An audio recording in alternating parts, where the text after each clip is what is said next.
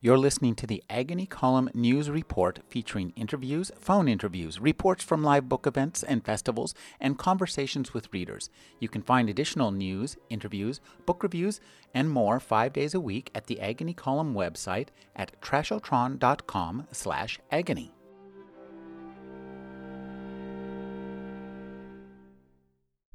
I'm speaking with Cecilia Holland. She's the author of more historical novels than even she can remember. Thank you for joining me, Cecilia. Yeah, some of them I don't want to remember. Tell us a little bit about why Eleanor of Aquitaine attracted your attention. Well, I've always really loved Eleanor. Uh, she's uh, she just refused to fit into the mold. She's one of the great women of all time, and um, and in a totally repressed society, she went out there and just lived her life as full as she could. And I just really find her fascinating. One of the things that struck me about uh, your reading was how you uh, give us just the right amount of detail to put us right in that scene. Um, so talk about uh, crafting that kind of prose. Do you hew that? Does that come out of a giant block? Or did, did what we hear read come out of like three times as much? Well, um, yeah, probably, yeah. I throw away a lot of words. I'm always looking for exactly the right thing that will make something really uh, be, be vivid and alive. But I don't. I, I think even one extra word slows things down, and you lose the momentum. And there's a rhythm to everything, and um, you you want to keep people at, at going at a pace where they can absorb the detail but not get overwhelmed, and where they won't slow down to the point where they say, "Hey, why am I bothered to read this?" So it's a uh, all a question of timing, and uh, it does. I, I rewrite, and I probably wrote that in fact, I can tell you I've rewritten that thing probably about a hundred times. My God. Oh, yeah. Well, it sounds so perfectly, you know, balanced and beautiful. It really flows nicely. Uh, you know, I, am wondering. Uh, have you ever considered writing historical nonfiction? Well, I do write. Uh, I do write some uh, nonfiction. I have a Kindle single right now that about the railroad riots of 1877 which was a lot of fun because it's all straight research. It's, there was a tremendous amount of primary research, raw eyewitness accounts of this very violent event, and, and that took two weeks and three weeks in the summer of 77. And uh, finding out what happened was hard because uh, everybody's got a different opinion and everybody's lying to cover their butts anyway. It, it, was a lot of fun. I really enjoyed doing that. I'm trying to do something now about the vigilante committees in San Francisco in the in the 19th century. I really enjoy that. But fiction uh, is is much harder, and fiction is is agonizing sometimes. Of uh, the struggle to understand the people and to come to grips with the characters isn't there in nonfiction. It is in the fiction, but it's and it's why fiction is endlessly fascinating to me. Talk about just um, as you when you decide to cast something as fiction as you did with this as opposed to nonfiction talk about uh, creating the characters are they created outside of the narrative or do they happen inside the writing well it's very peculiar because they come out of the narrative itself i, I wrote this particular little scene about sometime last winter and it, it just lay there. It, it ended where it ends now, and it didn't go on. But uh, there are a few indications in it which when I went to pick it up again, became uh, the rest of the story. The mention of, of Nora having a mind, for instance, blossomed into this whole other character. And Richard, who is, uh, uh, you know, there mostly to set up the conflict between, partly to set up the conflict between Henry and Eleanor, becomes a very important character too. So they're there because I need them to make the, that particular immediate part of the narrative work. But what happens to them there is uh, is often very surprising to me and uh, beguiling. And then I pursue that, and that that character then becomes uh, the next in the next scene or further on a much bigger character and takes over the book. If I'm lucky, it takes over. If I'm not lucky, it lies there like a, an old fried egg from yesterday. now, one of the things that I'm wondering is when you start these out, you must do a, a baseline of research. And does your fiction ever send you back for more research and feed? Do you have that kind of feedback loop? Oh yeah, constantly. um, the all the stuff about Becket in this was there's a lot of stuff about Becket. I had to go back and look at all that up again. Um, I mean, I'd read about Becket before, but I'd never gone to the original sources, which are very difficult to find anyway. And um, I had to poke around.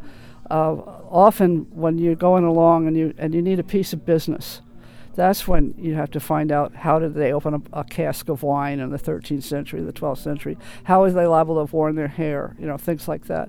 But uh, so you, it's constantly, uh, the story constantly wants you to go back and find out more stuff. And, and I love to do research. I love to read uh, old. I love to read old work. I like chronicles and diaries and and uh, people's accounts and Walter Map, who's from this, this particular area, is an endless source of scatological humor, among other things. But it's all the part of the same thing, which is much larger, of which the piece, as it comes out, is only an aspect.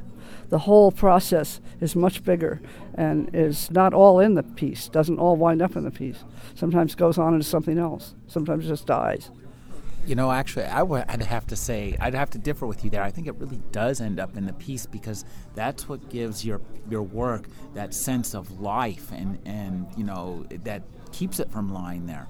Um, could you talk about uh, you know just crafting your prose and, and playing with the uh, you know the the language because I, I guess I would think there must be a real temptation to slip into you know, ye old English when you're writing that stuff. Well, yeah, uh, yeah, you always.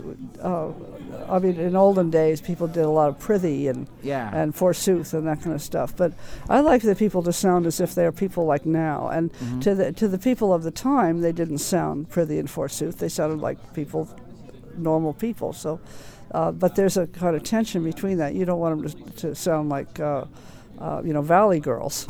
so uh, it's but it's it goes back ultimately to the rhythm again. The things things have a good rhythm.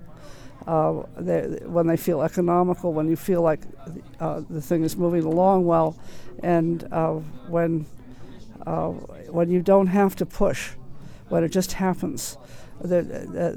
Sometimes when things are not going well, I feel like I'm, you know, pushing a rock uphill.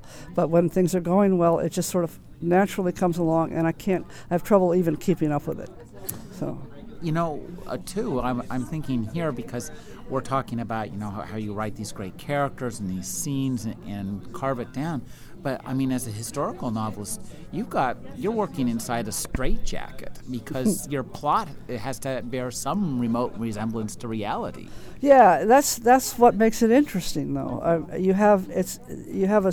It's funny though. In in most situations, you don't really know that much.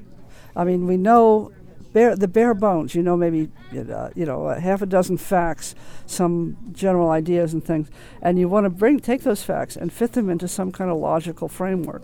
And the more of the stuff you can incorporate into it, the more chance there is that you're actually onto what may have actually happened. So it's a game. It's a it's a really neat game. It's a very intellectually very satisfying. Talk about like uh, recreating kind of these historical figures as characters that you're writing about because uh, don't you feel some trepidation as to like uh, exposing the inner thoughts of King Henry? I mean, that's a that's a that's a leap. Uh, I don't know. It, it's my book. Um, uh, I I like to make them uh, meaty. I, I don't want them to be you know all good or all sweet or anything like that. I like them to have insides, and I, am fascinated by people anyway. I love I love people. I love not you know. I, I love watching people, and I love the contradictions that people. Everybody's got contradictions in them, and everybody has uneasiness and anxiety. And I think getting to that kind of thing is how you make a character seem to live, not by making them totally smooth, but by having rough edges that don't quite fit, and uh, and making them, you know, a little bit hard to understand. So then the reader has to understand them. That makes you, get the gets your reader into the story a lot better than if you hand them the thing on a platter. Do you ever have pieces that start out in one genre as science, as fiction or nonfiction, and or historical fiction, and then end up going into fantasy or back into nonfiction? Um, well, I'll, uh, I, I, I don't know if, if this is an answer to that. I, I tend to be to start things and then put them aside and let them sit for a while and then go back. So I always have a bunch of stuff around in, and now that I have a computer, I don't lose it either. Uh, in, in my files, I have stuff that I go back to and can revive if I want to. And sometimes changing the approach is the only way to make things work, to make things fantasy instead of a straight historical. But I really basically really f- love straight historical fiction uh, above everything else, including the nonfiction, although I enjoy that. I like narrative. I like uh, trying to make sense out of what doesn't ordinarily make sense. And narrative is a great way to make sense of things. And uh, hi- history gives you just enough um, meat that, you know, to, to get it going. And uh, fantasy for me is, is, too, um, is too loose. It's also too derivative, oddly enough. But, uh, and I've done a little uh, science fiction, and that, I mean, I could never do what Stan does. But uh, uh, mostly, I really like that one genre.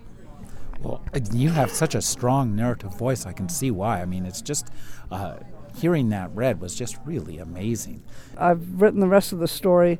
It's for an anthology by uh, Gardner Dozois, and uh, uh, it, but it took forever. I mean, I wrote this thing last uh, last winter, and I've been fighting with it off and on ever since then, and it just took forever. But it finally has started to to fit together, and I think it might be done now. So I'm hoping it's done now anyway.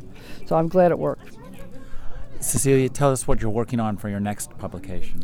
Well, I'm trying to. I'm, I think I'm going to expand this into a novel, um, in which the main character is, is Nora, who is uh, Eleanor's least known and most interesting of her daughters, uh, who went on to become the Queen of Castile, and with her husband led the uh, Reconquista, where they fought back against the Moors. And um, but I'm uh, sort of open-ended about it. I haven't um, done more than just sort of vaguely think about it but which is the way I do things. I don't do outlines. I don't plot ahead. I just sort of go in there and, and uh, hope that I can keep traction. That's what I'm doing now. That and the vigilante thing.